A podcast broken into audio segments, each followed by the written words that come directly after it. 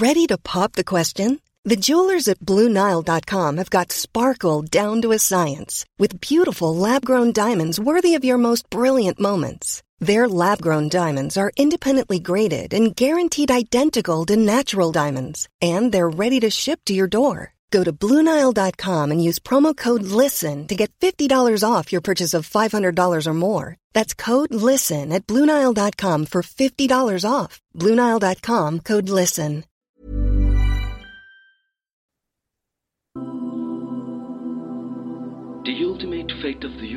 Con el paso de los milenios y los eones, nuestra especie habrá desaparecido de la faz del universo. La única prueba de nuestra existencia serán las señales de radio, que a velocidades relativistas atraviesan la inmensidad del cosmos. Cuando el silencio reine en los confines del universo, aún así será posible escuchar el tiempo en Málaga. Aquí estamos en Málaga, hoy tenemos un día así soleado, a unos 25 horas. Cuando, como resultado de la expansión, las galaxias vaguen en soledad por el espacio y el tiempo, podrán escucharse reflexiones profundas que hablarán a otras civilizaciones sobre la peculiar naturaleza humana. Tengo mi día, secta. Es muy posible que algunos agujeros negros se desvanezcan por efecto de la radiación de Hawking antes de que María encuentre otros cascos. Voy a ver si pillo otros cascos o no nos da tiempo. No, por tiempo sí, pero... A few moments later. Es inútil luchar contra las leyes universales que rigen el cosmos. Y aunque te tapes los oídos, no vas a evitar escuchar Coffee Break. Estamos en el aire. Ah, vale, hola. Saludos. Hola. Buenas tardes. Hola a todos. Y es que Coffee Break es una barbaridad. Es una barbaridad.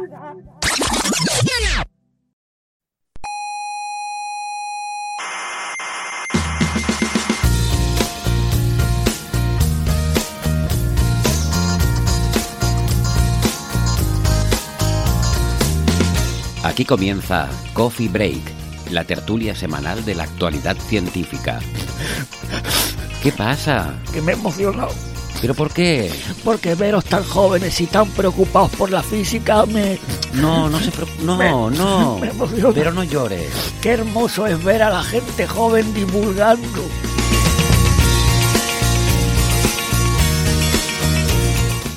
Saludos, criaturas cientófilas de la galaxia y de todo el grupo local. Pues sí, ya se acercan esos días de reuniones familiares, comidas de empresa. Si ustedes son como yo, son días de ansiedad, de, terror. Nos angustiamos ante la posibilidad de no tener temas de conversación, de tener que estar ahí con tu cuñado sin saber de qué hablar. Pues nada, no se preocupen que para eso estamos aquí. Nos hemos leído unos cuantos papers que, ya verán, les van a dar mucho juego, mucha conversación para hablar en cualquier sobremesa. Ya saben, esto es Coffee Break, señal y ruido.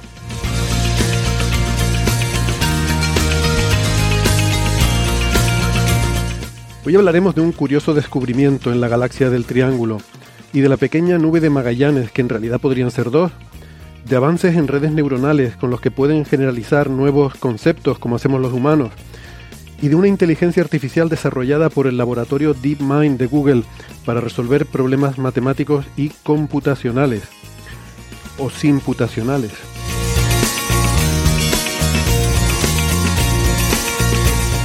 Ya saben que tenemos una página web que es señalirruido.com, que en esa web están todos los episodios anteriores, los 442 anteriores, este es el número 443, y también todas las referencias de todos los temas que tratamos en ese episodio, todos los papers, por si se los quieren leer ustedes, para ver si lo que les hemos contado es verdad o no. Y también tienen allí la información para encontrarnos, para contactarnos en redes sociales, enviarnos sus preguntas, comentarios, críticas, sugerencias, quejas, lo que quieran. Y eh, también tienen ahí la información si quieren apoyar este podcast en Patreon o en PayPal. Y por cierto, eh, siempre me olvido decirlo, pero muchísimas gracias a todos los que lo han hecho. Eh, estamos pensando a ver si podemos tener algún, algún detallito para, para compensarles, pero sin que sea tampoco eh, ninguna cosa que, que, que- otorgue una exclusividad a, a los patrocinadores, pero que lo, que lo agradecemos y lo valoramos. Y, vamos a entrar ya en materia, mm, porque yo tenía hoy la preocupación, digo, este, este, este episodio va a ser flojito, porque ahora antes de, la, antes las vacaciones está todo el mundo aquí mm, comiendo mucho, eh, haciendo digestiones pesadas, no van a estar leyendo papers, no van a estar, estará todo el mundo desocupado. Así que mm, este, estaba yo un poco preocupado, pero entonces me llamó Ángel y dijo, voy para allá. Y digo, pues qué bueno Ángel que vengas. Ángel López Sánchez, doctor en ciencias físicas, desde Sydney, Australia. ¿Qué tal Ángel? ¿Cómo estás? Eh, muy buenas madrugadas. Pues nada, aquí eh, deseando contribuir y participar, echar un ratillo. mm, con mi despiste horario, pues llevo una hora esperando, pero no pasa nada. Bueno, pe- peor, peor hubiera sido el, el despiste cuando yo tuve, puse AM en vez de PM a la hora del programa, que eso son 12 horas de despiste, pero bueno, tú y yo solo es una horita. Bueno, pues muchas gracias. Bueno, esto com- compensa por aquella vez que llegué una hora tarde. Ah, también. Tenemos que poner algún sistema automático ahí para coordinarnos bien, mm, algo con GPS o algo así, un láser que vaya directamente de aquí a Sydney, con el que nos podamos coordinar mejor. Em, tenemos también en Alicante a María Rives. ¿Qué tal María? ¿Cómo estás? Hola, encantada de estar aquí con vosotros otra vez. Genial, también con- Buenas tardes. Bueno, también Buenas no. madrugadas, buenas tardes. Buenas tardes. María con, con cascos nuevos eh, y, y micrófono. Eh, estupendo, gracias por conectarte. María es profesora en la Universidad de Alicante. Y tenemos en Málaga a Francis Villatoro, también con cascos nuevos, que es lo que quería decir. O sea, que hoy estamos de estreno. ¿eh? Se adelantó Papá Noel. ¿Qué tal, Francis? Muy bien, aquí estamos en, Málaga. Obviamente hay que empezar con el tiempo. Tenemos un cielo azul, tenemos unos 20 grados eh, de temperatura en la calle. Se está bastante agradable. Y nada, con muchísimas ganas de escuchar a Ángel a ver qué noticias nos cuenta, que seguro que serán súper interesantes. Y por supuesto, las noticias que nos cuente María. Muy bien. Eh, Qué diplomático. Francis es físico informático, doctor en matemáticas, profesor en la Universidad de Málaga. Los twitters respectivos, el de Ángel es arroba el lobo rayado con subguiones en vez de espacio, o sea, el subguión lobo subguión rayado. El de María es arroba neferchiti con ch y doble t e y, o sea, nefer ch y latina t t y. Y el de Francis es arroba emulenews, o sea, e mule y luego news como noticias. Y el mío es arroba hsocas navarro. Bueno, pues eh, vamos a ir empezando rapidito para que Ángel no se nos quede dormido. Eh, yo antes que nada pedir disculpas porque al final no se pudo grabar la charla esta que di el lunes que les había comentado que iba a dar en la facultad. Eh, hubo un, un problema y eh, bueno, estuvieron ahí hasta el último momento los, los organizadores intentando resolverlo con una solución improvisada, pero no se pudo. Así que, bueno, yo de todas formas, en nombre de, todas ustedes, les, les agradecí el esfuerzo porque la verdad es que desde que yo llegué una hora antes, estaban allí como en modo emergencia, corriendo de un lado para otro, los tres chicos que había allí, intentando apañar algo y al final no se pudo por, bueno, por un problema técnico, cosas que pasan. Eh, no se preocupen, ya supongo que la, la daré en algún otro sitio que se grabará y si no en mi canal de YouTube, no se preocupen que haremos una serie sobre el tema. Y mm, ¿qué más contamos? Eh, bueno, pasamos directamente. Eh, Ángel, si quieres, eh, querías comentar de, de Betelgeuse, ¿no? Que el tema de la ocultación que está, está de moda. Y de hecho nos mandaste incluso, bueno, no sé si, si tienes eh, historias de compañeros que, bueno, tú en Australia supongo que no, no, no la habrás eh, presenciado, pero igual si tienes alguna anécdota o historias que contar de compañeros, pues siéntete libre. Y, y, si no, pues pasamos a este paper que nos, que nos has enviado sobre, sobre la ocultación, que aprovecho porque Francis preguntaba, creo que era la semana pasada cuando yo estuve comentando que um, había ido a verla, ¿verdad María? Que estuvimos ahí, eh, estuve, bueno, estuve contando un poco el, ese, ese, pequeño disgusto de que llegaron ahí las nubes y, y nos fastidiaron un poco el, la visión justo en ese momento. Pero bueno, es la vida del astrónomo, a veces las nubes get in the way. Y recuerdo que Francis preguntaba eh, cuánto tardarían en salir resultados, ¿no? Yo dije probablemente sería cuestión de varias semanas. Y creo que esto puede ser una referencia interesante porque Ángel nos envía un artículo que acaba, bueno, que salió en noviembre en Monthly Notices sobre otra ocultación de este asteroide, ¿no? Anterior, y bueno, nos puede dar una calibración un poco del tiempo más o menos que se tarda desde que se hacen las observaciones hasta que sale el paper, ¿no? Puede ser una buena referencia. Pues sí, la verdad que sí. Eh, la verdad que eh, esta historia me hubiera gustado también haberla contado, haber, contribuido y haber dado bastante aviso eh, de, eh, de lo que estaba pasando, bueno, de lo que se podría intentar observar de la ocultación del asteroide Leona con eh, de. Me alegro mucho que de los cuatro que estamos aquí, dos hayan podido verlo en directo y con sus propios ojitos. Y sé que mucha gente eh, lo ha- se ha desplazado y lo ha estado, se ha estado organizando por, con los tweets contando bien la semana pasada también. Eh, y lo que me llamó también mucho la atención fue encontrar rápidamente pues, que la gente lo había visto. Había sido muy rápido, solamente unos segundos, pero que eh, quedaba clarísimo el registro del brillo, del- de la disminución de brillo, eh, en algunos sitios más intensa, en otros sitios menos intensa, porque esto también también de dónde estaba. Claro, Y eso de te iba a decir. ¿no? La, la, el- la duración y la disminución depende de, de cuánto de cerca te pille al, al- a la línea central de la franja de ocultación, ¿no? Sí, y eso lo voy a intentar contar un poquito mejor usando el artículo, eh, el, el artículo científico con los resultados de la ocultación que pasó en septiembre. Eh, pero bueno, que, que la verdad que, que incluso hubo alguna imagen astronómica del día, eh, precisamente eh, que se hizo desde, desde Almodóvar del Río, desde la provincia de Córdoba.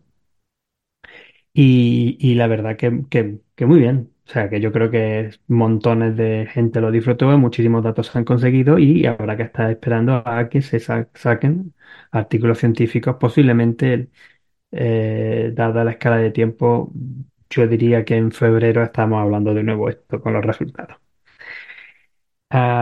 Así que, bueno, pues eso por lo menos quería mencionarlo y, eh, eh, e insistir en, que eso, que muchísima gente, yo de hecho en la noche, el día, el día siguiente, que era la noche, o sea, el día siguiente a la noche, porque yo, claro, yo lo vi- viví durante mi día, aunque no estaba muy pendiente, estuve un poquito más pendiente. Últimamente no le hago mucho caso a las redes sociales y a Twitter o como se llame, incluso tampoco tanto, pero ese día sí estuve un poquito más pendiente y empecé a ver resultados de pequeños vídeos, antes incluso de sacar la fotometría, pero pequeños vídeos de, de- de- del orden de 10 personas.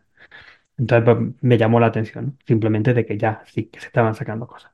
Pero bueno, quizás lo mejor sería eh, contar que cómo, cómo se hacen este tipo de estudios usando precisamente el artículo que, del que estábamos, del que, que has presentado tú, que estábamos hablando que eh, se publicó el 23 de noviembre en Monthly Notices y eh, con título La este, ocultación estelar de 319 Leona el 13 de septiembre de 2023 en preparación por la ocultación de Betelgeuse.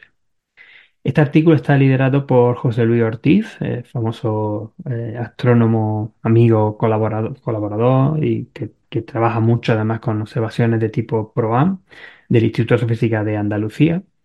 Y eh, reconozco muchísimos de los nombres que aparecen como autores, como coautores en este artículo, muy Bueno, los, lleno de perdona, nombres los, los españoles. aficionados al programa conocerán a Javier Licandro, que está por ahí. Eh, Lo tengo que saludar efectivamente, porque y además es mi compañero de despacho, entonces si no, luego mañana me toca aguantarle la colleja.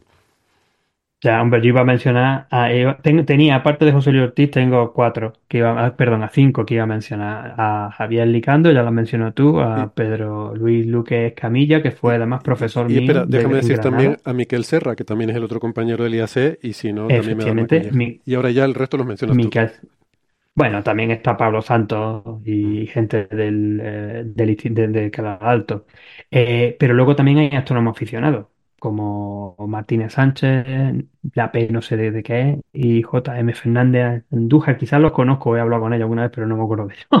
no me acuerdo de sus nombres, perdón, el antemano. El que, el que también está aquí me ha hecho particularmente ilusión fue Rafa Farfán, que es otro, bueno, yo este, es un astrónomo aficionado de éfica que, con el que yo tengo relación desde que tengo 19, 20 años, que yo participé incluso en muchísimas de las actividades que realizó, porque montó un observatorio astronómico dentro del instituto de secundaria, que, en el que él estaba, ahora está jubilado.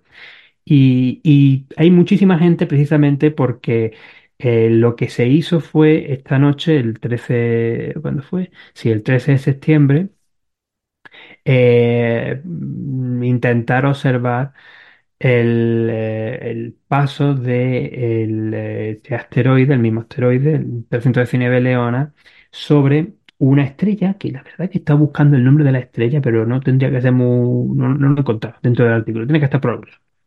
No es importante, una estrella, no era tan importante obviamente como Betelgeuse, pero lo que sí tenían eran pues un- unos 13, si no recuerdo mal, si no he visto mal, 13 distintas estaciones eh, en una pequeña banda al sur de España y, particularmente Andalucía y del norte de Andalucía con, con el sur de Portugal, eh, donde iba a poderse observar este, esta ocultación, el paso de Leona.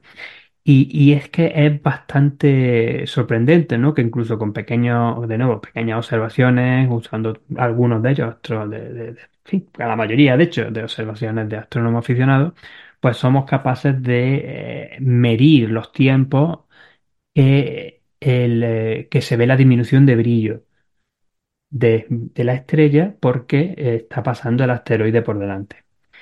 Eh, no sé si compartir la pantalla un segundo porque me- hay un, por lo menos que lo vean los compañeros de YouTube para una ah, la figura clave, que es una figura que a mí me impactó.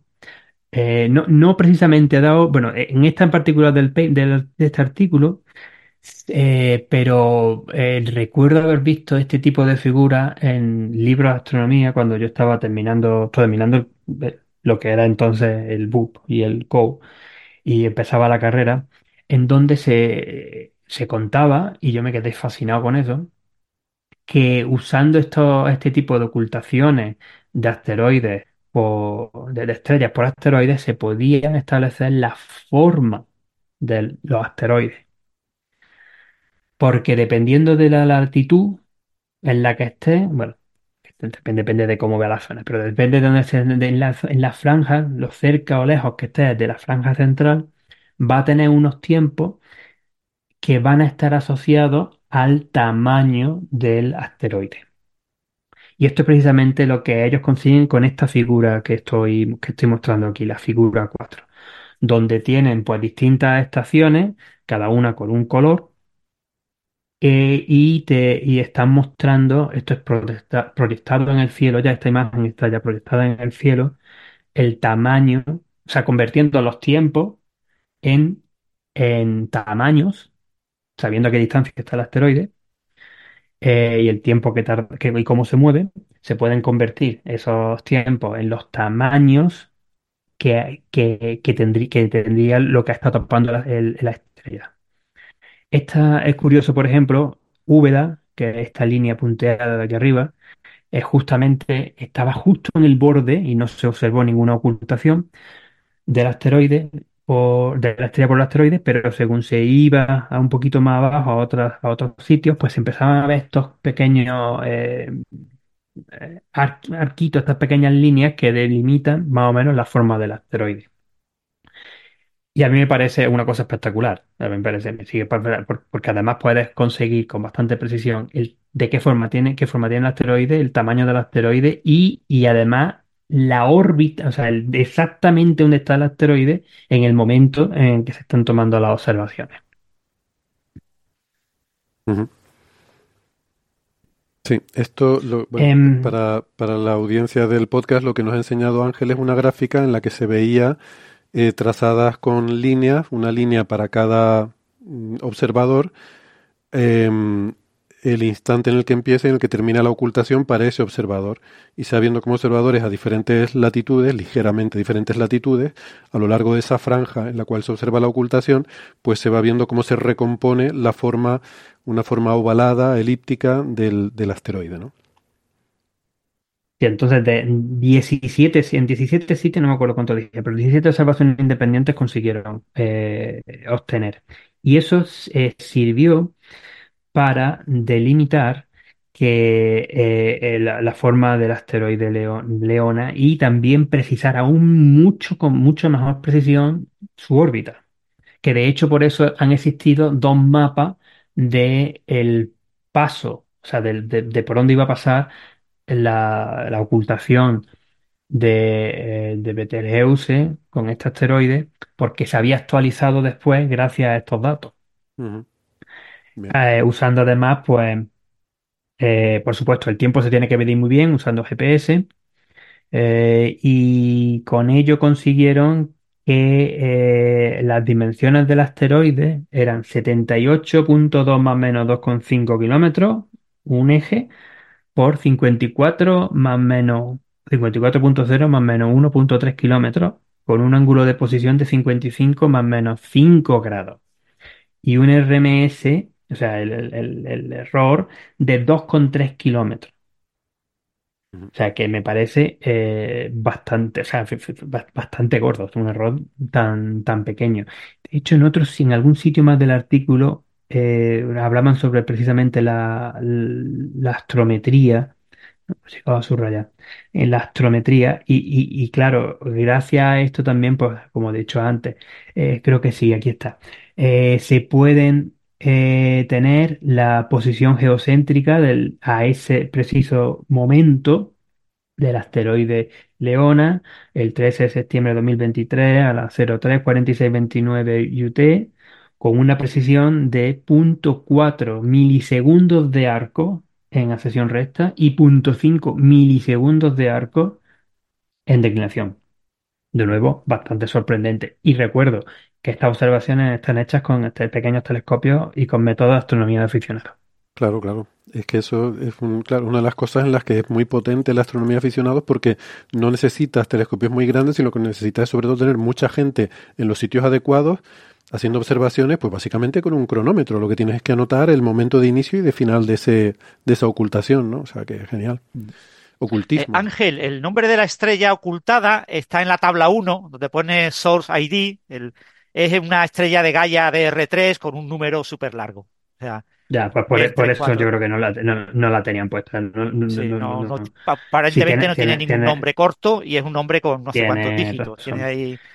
eh, Es que cuando hablábamos de esto en su momento, yo estaba diciendo que la ocultación de Betelgeuse es importante porque, a ver, ocultaciones de, de estelares de asteroides hay montones, pero son estrellas que, que sí que les importará a la gente que viva allí, pero que a los demás nos importa un pimiento, que no tienen ni nombre propio, que, tienen un número de catálogo enorme y que hay que verlas con telescopio. Entonces, eso pasa todos los días, pero que una de las estrellas más importantes del cielo se oscurezca, eh, caramba, eso es lo que es Mm. único, ¿no? Eh, y, y que se vio a simple vista. Claro. Es que esa, esa, esa disminución de segundos se ha visto a simple vista. Eh, quería haber dicho una cosa antes y, y no, y no pude. Eh, ¿se me escucha? Sí, sí, sí, perfectamente. Alto y claro, Sí, Houston. parecía, parecía que se, Alto y parecía claro, que se había quedado cortado, perdón. Pa- pa- Parecía que se había quedado cortado. Quería haber dicho, cuando he dicho lo de Úbeda, también quería mencionar que justamente en el otro opuesto, en Calar Alto, eh, de sobre todo Calar Alto, que también tenían observaciones, te estaban preparando, eh, tampoco se pudo ver, por lo que se ve una, una banda bastante estrecha. Quiero agradecer a Bruno Jiménez, que lo ha comentado en el chat. Acabo de mirar por si estaban haciendo alguna pregunta o alguna cosa de esa, de, de recordar. Lo iba, lo iba a decir y se me pasó, como pasa muchas veces. Mm. Y eh, sí, buen, buen chiste, Tomás Vila. En Úbeda no se vio porque se fue por los cerros de Úbeda. Qué bueno. Bueno, y, y yo tengo que decir que a mí me hace mucha ilusión además este evento, pues no lo dije el otro día, pero este asteroide Leona, tengo una relación astrológica yo con este asteroide. Sabes que fue descubierto el día No de mi cumpleaños.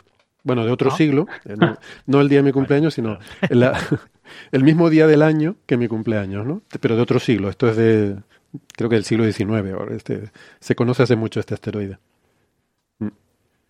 Bueno, que de hecho el, Eh, el sí, número que tiene es el 319, que normalmente los asteroides tienen números de, de cuatro o cinco dígitos, ¿no?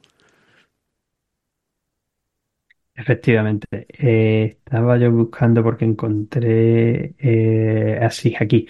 Este asteroide se descubrió por el astrónomo Auguste Charles Louis en el observatorio de Niza en la noche del 8 de octubre de 1891.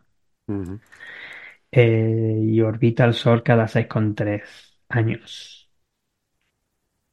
Em, una Y, cosa... y estaba a una distancia, a una distancia de 2,76 astro- unidades astronómicas cuando, por la- para la ocultación de Betelgeuse. Para la ocultación de Betelgeuse. Eh, claro, este, este paper ha servido para aportar mucha información valiosa para luego Claro. eh, interpretarla y, y- y predecir la ocultación de Betelgeuse, porque además de la astrometría, la astrometría precisa, que es la medida de la órbita, y por tanto la, la predicción con mucha precisión de exactamente por dónde va, por dónde va a pasar, em, también está el tamaño, eh, que lo dijo antes Ángel, pero no, no recuerdo contar, unos 70 por 50 kilómetros o algo así, porque es un poco ovalado. Sí. Y es que también es, es puñetera coincidencia. El tamaño angular del asteroide en el cielo es casi igual al tamaño angular de la estrella. O sea, coinciden, Efectivamente. eh, con lo cual es, como la luna y el sol, ¿no? Que hacen un eclipse ahí también muy, muy, muy ajustado, ¿no?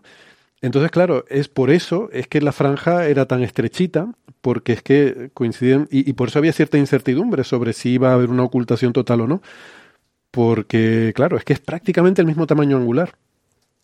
Sí, pero por lo menos todos los vídeos y toda la información que he visto, siempre se, ha, se ha visto la luz de Betelgeuse. O sea, nunca ha habido, no ha sido una ocultación completa, completa, completa. O sea, no ha sido un eclipse total, digámoslo de esa manera, ¿no? Ha sido ocultación, simplemente una ocultación o un eclipse parcial.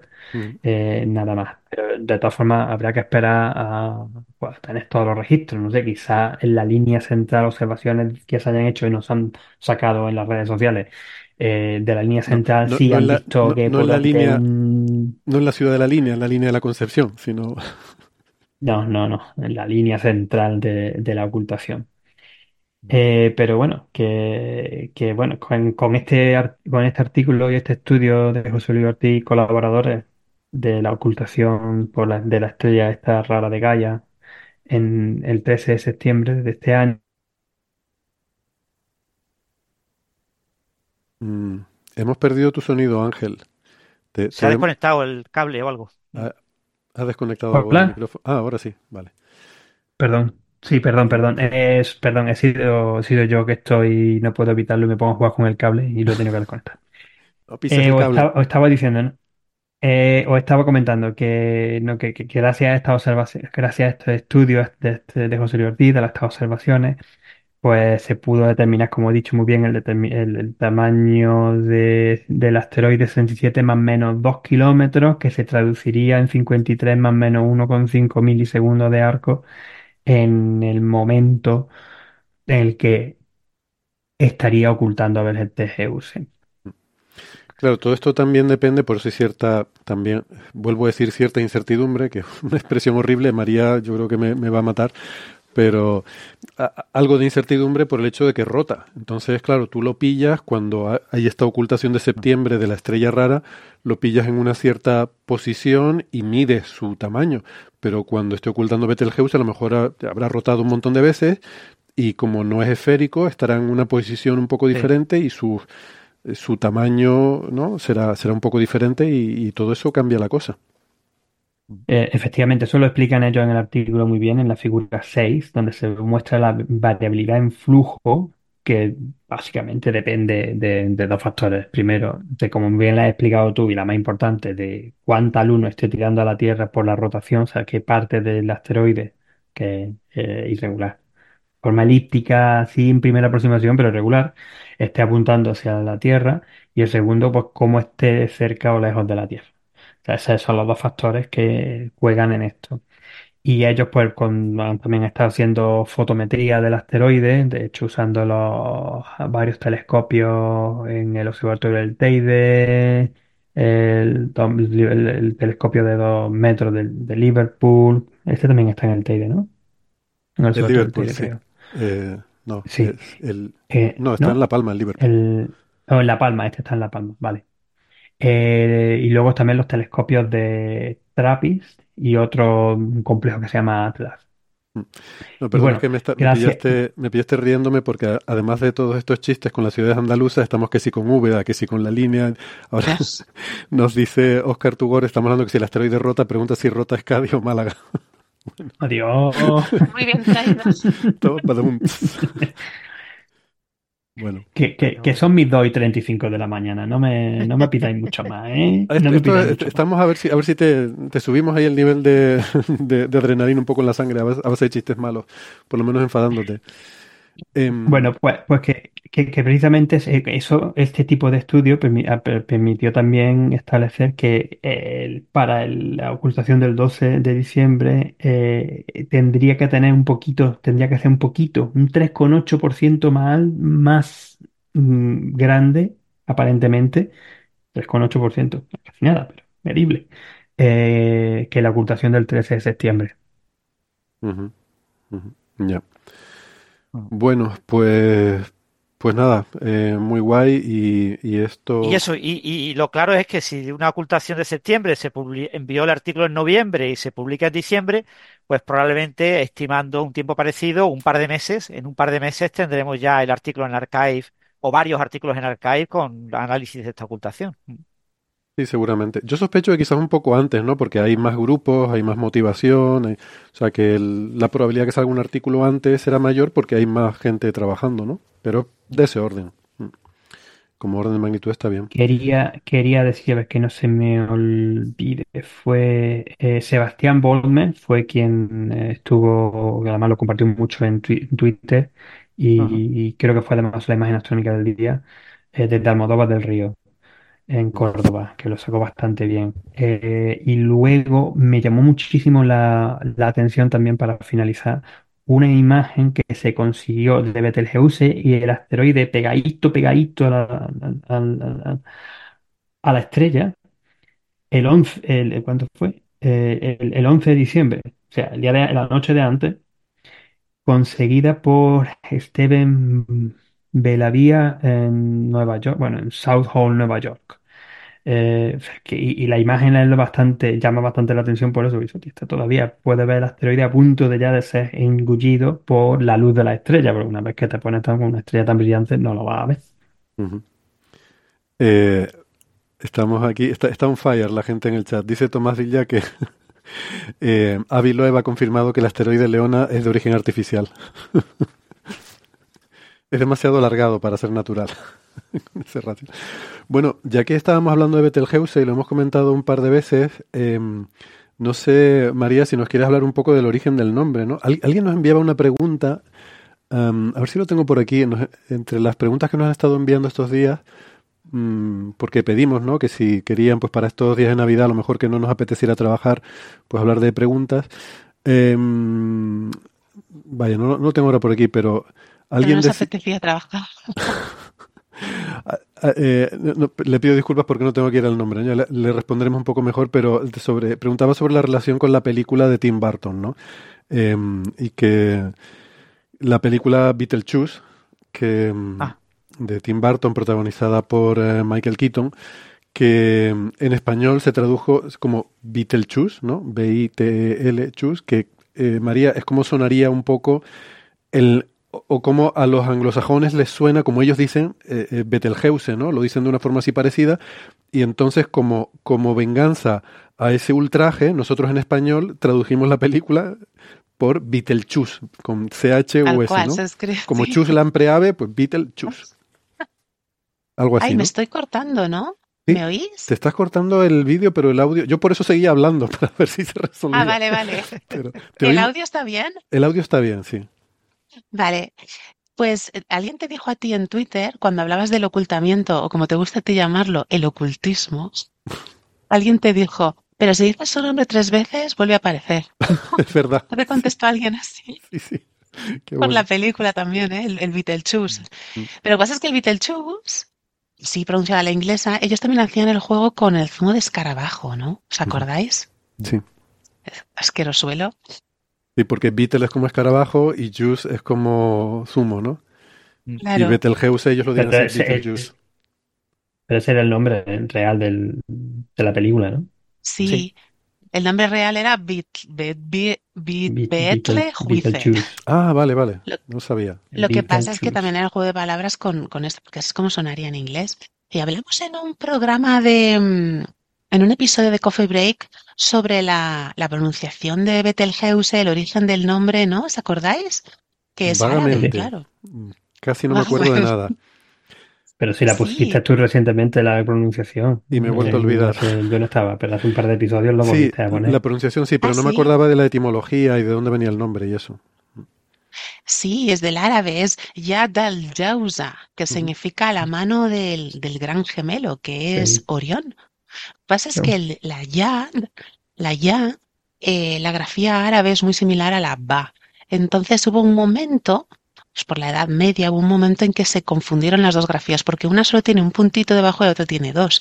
Entonces, de Yad al-Jauza se pasó a Bat al-Jauza, que en realidad ya no es la mano, sino la axila. Por eso si buscáis por internet, ¿eh? que no, rec- que no, no es recomendable, ¿no? Buscar etimologías así en internet, pues os dirá, es la axila de, de Orión, o la axila del gran gemelo de Orión, porque claro, está en, hablábamos también en un programa que está en el hombro o en la axila, pero el nombre original es Yad, Yad al-Jauza, la mano del, del gran gemelo que es Orión.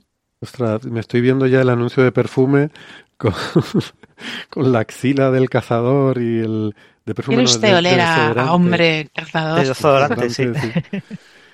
Em, vale, y ah, pues qué curioso. Entonces, eh, pero los gemelos se refiere a los de Gemini o Sí, a los de Géminis que están ahí debajo, Castor y Pollux para nosotros. Lo que pasa es que en astronomía árabe lo llaman el, el gran gemelo. Ah. De hecho, mira, lo, estoy, lo he he abierto aquí, lo llaman también el Kaukabatul Jabbar, porque Jabbar es una palabra que significa poderoso y solo se utiliza para, para dioses importantes. En este caso también hablan de, de Júpiter.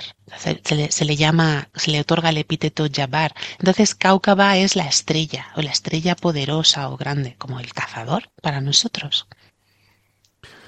Bien, bien, sí. Y de hecho me suena que el jugador de baloncesto, Abdul Jabbar, eh, creo que tenía algo que ver con eso el Ah. apellido, ¿no? Era, Sí. era, de- sí, era como el algo de Dios, ¿no? Eh, se, se puso ese Sí. nombre cuando se convirtió a- al Islam, se hizo musulmán Sí, sencillito, y se puso. un sí. epíteto sencillo. Bueno, no, o sea, el, poderoso no era él, sino como que era, no sé, el, como decir, el siervo de Dios o algo así, ¿no? Entonces era Abdul Jabbar, hacía referencia a algo así, como que era el, el no sé qué del Jabbar, que no poderoso. Jabba. Que no Jabba. Sí. Efectivamente. Bueno, Mira, y en las tablas alfonsíes del siglo Alfonso X eh, aparece como Beldelgenze, Beldelgenze, o sea que ella tenía la Bel, Be- Beldengenze. Y luego ya pues el, no sé cómo se llama ese organismo, siempre que vengo me lo recordáis, el organismo que da La- nombre, Unión Astronómica Internacional. eso, pero tiene algún nombre, no, es que aquí tenía yo un montón de, de IAU. siglas, pero es eso. en- IAU Bueno. por, el- por International Astronomical Union. No, tenía otro nombre que era el grupo, tienen un working group, WGSN, Sí, Working Group on Star un- Names, ¿no? Eso es. Tienen un grupo de específicamente para poner nombre a las cosas. No solamente a estrellas, sino cualquier cosa que haya por ahí. A las cosas. Pues ahí está, es la mano del gran gemelo poderoso. Bueno, esto, de ese tema ya hablaremos el año que viene, o sea que podemos pasar al siguiente tema. venga, ¿El año pues que viene? Gracias Francis. Eh, siguiente tema, eh, Ángel, eh, creo que el- tú lo conoces bien porque además es un tema de colaboración pro-am entre astronomía profesional y aficionado y nos hace mucha ilusión porque el protagonista es nuestro amigo Alex Roche, que lo tuvimos aquí, ya saben, en el episodio 223 y que comenzó sus aventuras después de haber escuchado a Nacho Trujillo en un, en un coffee break y se pusieron en contacto, hicieron algunos trabajos muy interesantes con la galaxia M101 y, ahora está de vuelta al ataque nuestro amigo Alex Roche, con, también con Raúl Infante Sain, que también fue coautor de aquel trabajo, y con Judy Daredevil, eh, que tienen un, trabajo que han publicado en, una research note de la, American Astronomical Society, ¿verdad Ángel? Sí, efectivamente. Eh, la verdad que me hace mucha ilusión de comentar este, este resultado, no solo porque eh, por circunstancias, pues lo- Roy, eh, Alex me contactó bastante antes para pedir consejo y tal y cual, y de hecho aparezco con los agradecimientos del artículo. Eh, muchas gracias, muchas gracias por eso de nuevo. Y hay algo más que después sí eso os cuento. Y sino porque es un tema precioso de colaboración profesional amateur, pero que ha surgido directamente de, una persona que no se dedica profesionalmente a la astronomía, como es el caso de Alex. Eh, Alex, que eh, consiguió una imagen profunda bastante espectacular de la galaxia del Triángulo de M33. Está disponible en su página web y también en Astrobeam. Para los astrónomos aficionados saben que Astrobeam es uno de los mejores sitios para ver imágenes astronómicas porque te cuentan todo el equipo que han hecho, todos los datos, cómo se han procesado y tal y cual. Lo recomiendo mucho. Y a ver que no me despiste. Bueno, pues básicamente lo que quería conseguir no solamente la imagen de M33, sino las imágenes de las nebulosas de M33, usando eh, imágenes eh, profundas tanto en, en el filtro de hidrógeno alfa, de H alfa, como en el famoso oxígeno 3 con corchetes, que Alex lo hace muy bien y siempre me los pone, por lo que estoy eternamente agradecido, eh, para conseguir, pues bueno, imágenes de, este, de, de, de M83.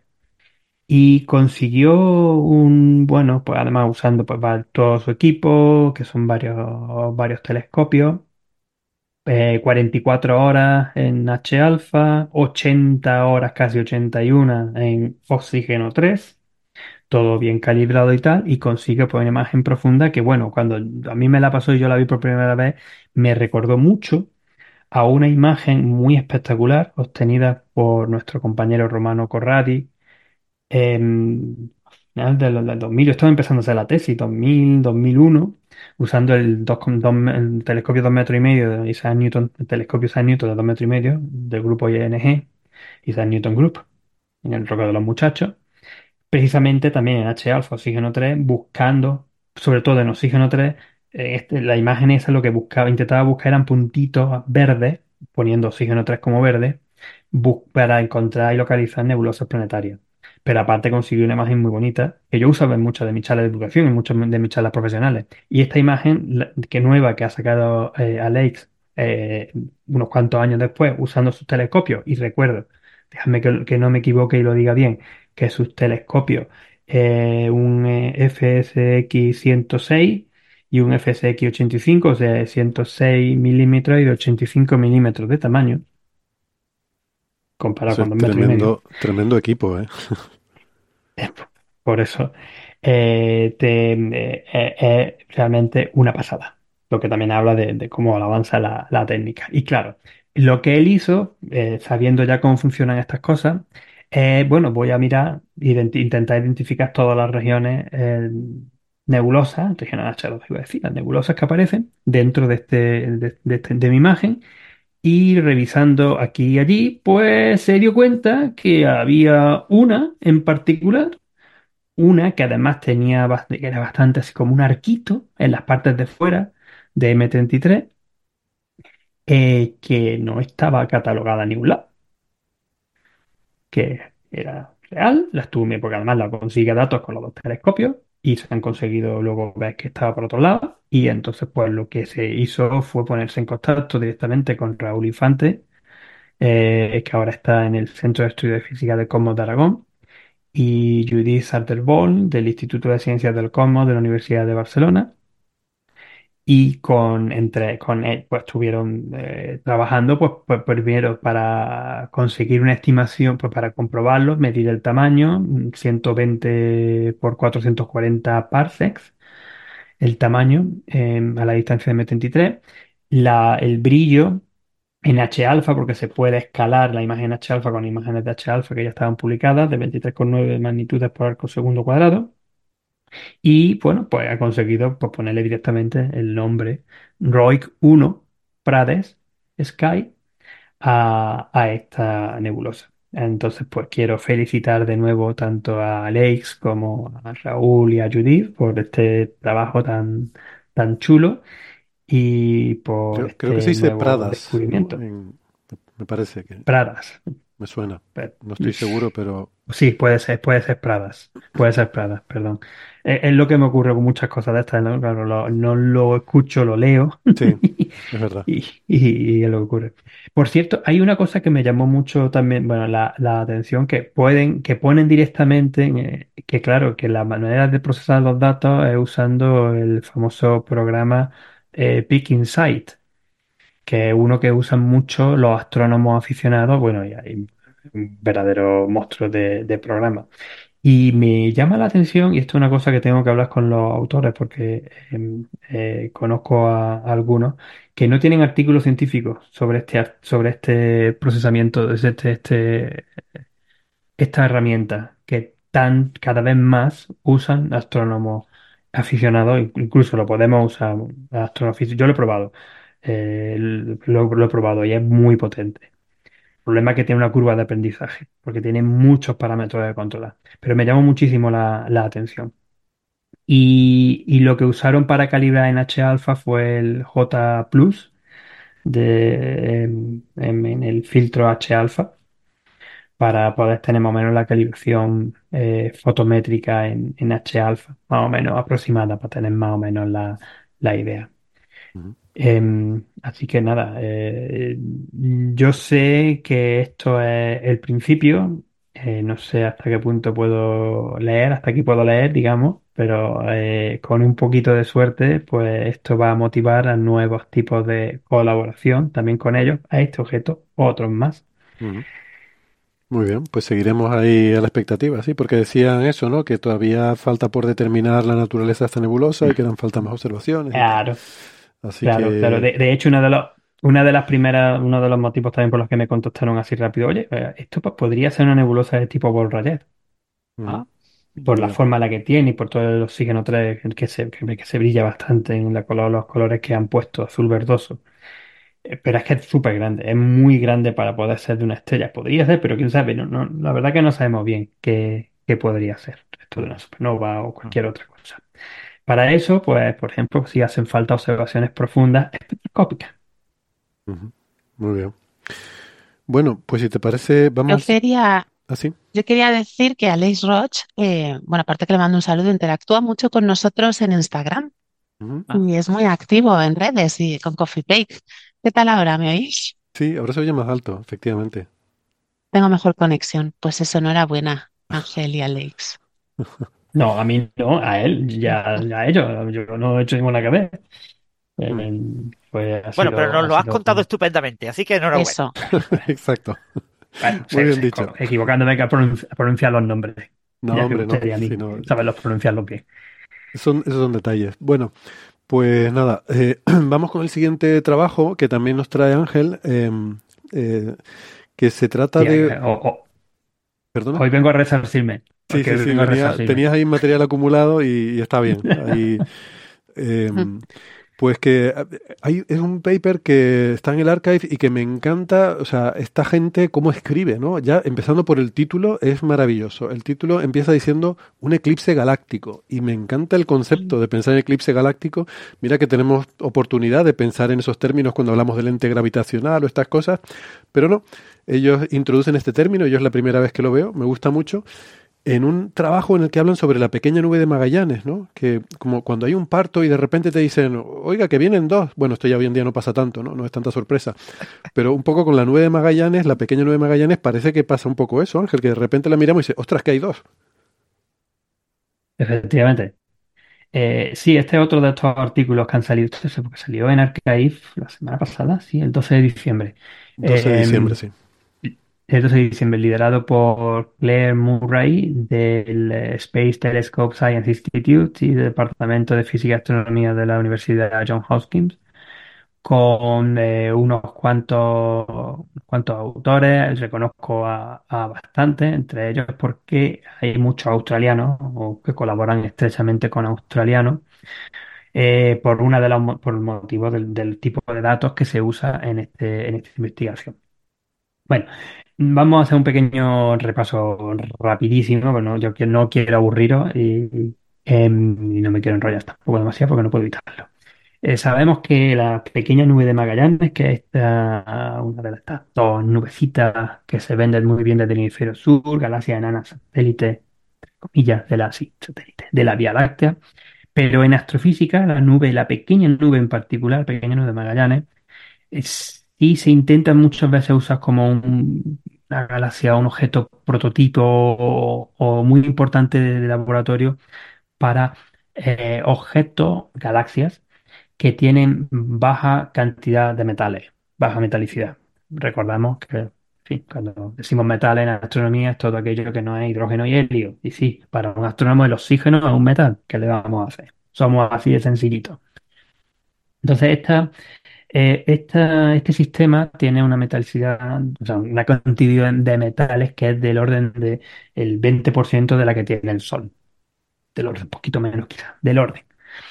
Y por lo que intentar extender la, cómo funciona particularmente el medio interestelar es muy importante, sobre todo ahora, pues con, eh, lo voy a poner otra vez en perspectiva, con todo este tipo de observaciones de, de galaxias muy distantes que estamos teniendo con el James Webb, telescopio espacial James Webb, con el que podemos ver el medio interestelar, básicamente es lo que vemos, en el espectro, vemos las líneas de emisión del gas interestelar que está dentro de la galaxia, con el que se pueden determinar distintas cosas eh, entre ellas pues la cantidad de metales, la cantidad de polvo, eh, y, fin, y unas cuantas cosas más, la cinemática y tal igual.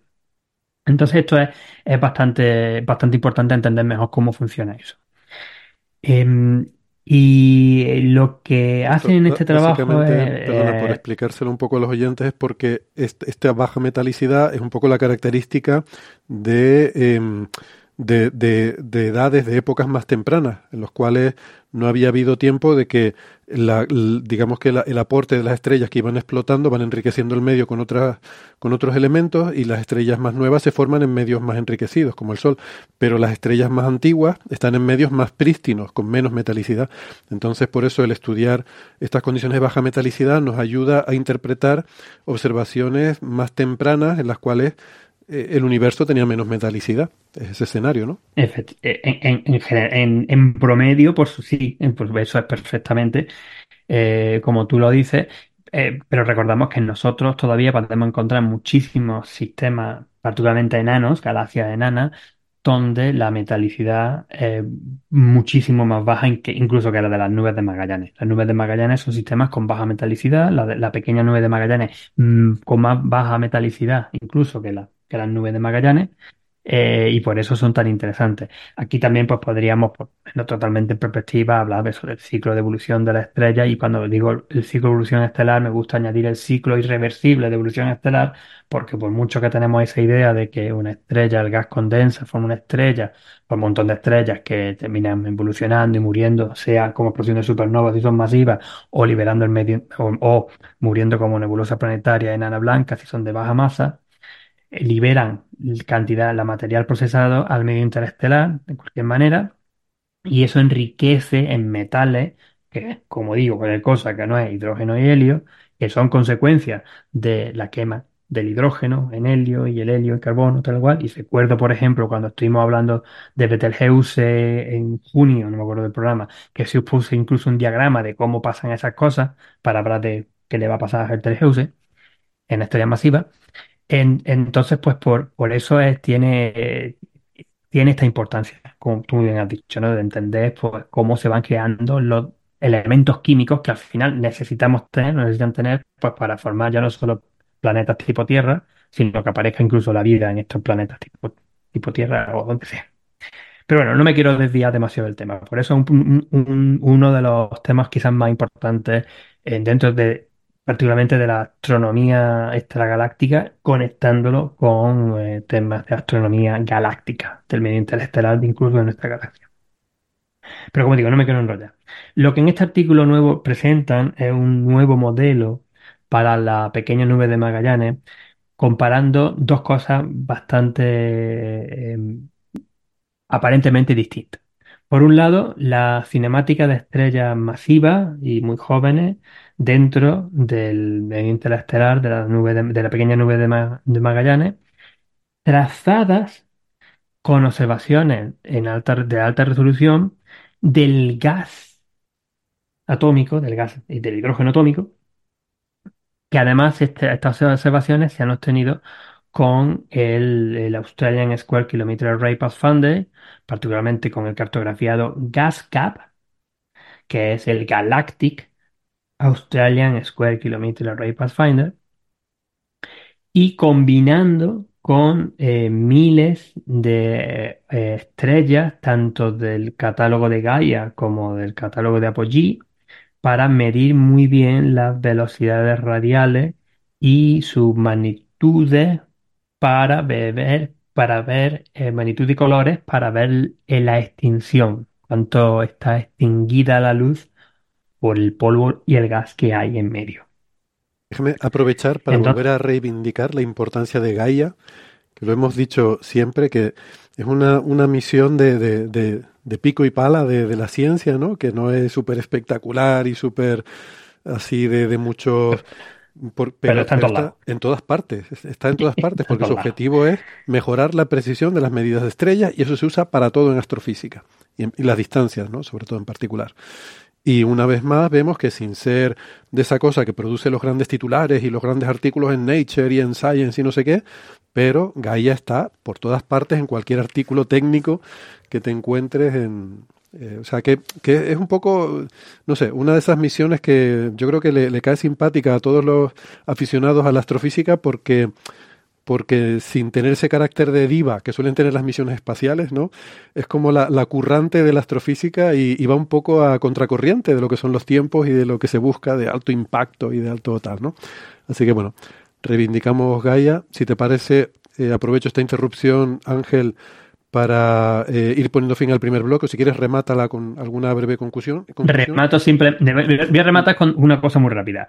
Eh, o sea, lo que hacen básicamente, y si queréis ahora cuento un poquito más en la segunda parte, con eh, midiendo, comparando la extinción del polvo que se puede conseguir con estos datos fotométricos eh, y, y combinando con la cantidad de gas que hay de alta precisión, encuentran evidencia de que la, eh, o sea, evidencia, indicios de que la nube pequeña de Magallanes, la pequeña nube de Magallanes, está en realidad compuesta de dos estructuras que son distintas tanto en su composición química como estelar. Eso es lo que ellos dicen, pero como punto extra, antes de que termine, de que cerremos el bloque, esto ya se había dicho antes. Hay artículos de los años 80 que ya lo habían dicho. Ok. Y, y esto, eh, además que hay dos componentes, pero además que está como una detrás de la otra, ¿no? Ponen que hay 5 kiloparsecs, eh, Sí, de- que está una y la otra detrás, ¿no? Y de ahí lo del eclipse que yo decía, ¿no? Eh, y ahí está conectado con lo del eclipse. Esas dos componentes, una están delante de la otra, y por eso dice lo del eclipse, y esto ya se había dicho en artículos de los años 80. Vale. Pero, pero esto, está sugiriendo que, bueno, ahora entramos en debate en el bloque B sobre, Ahora, entram- ahora sobre- entramos en debate. sobre cuánto, cuánto hay aquí de copiarse del artículo de los años 80 o cuánto No, hay no, de- no, no, no. de, de- de No, pero sí, si quieres, ahora lo cuento, ahora, ahora- ahora lo contamos, porque es también un, un estudio interesante de cómo se transmiten las noticias científicas, que ya sabes que lo, ya sabéis que lo contamos muchas veces. Uy, uy, uy, se, y se cómo viene se, salseo. y se viene salseo, sí. Muy bien. Pues nada, si quieren escuchar ese salseo, pongan la cara B del podcast. Eh, aquí despedimos la cara A y nos despedimos también la misión de la radio. Hacemos una pausita, tomamos un café y volvemos en la cara B. Venga, hasta luego. Chao. Chao, chao. Adiós. Chao.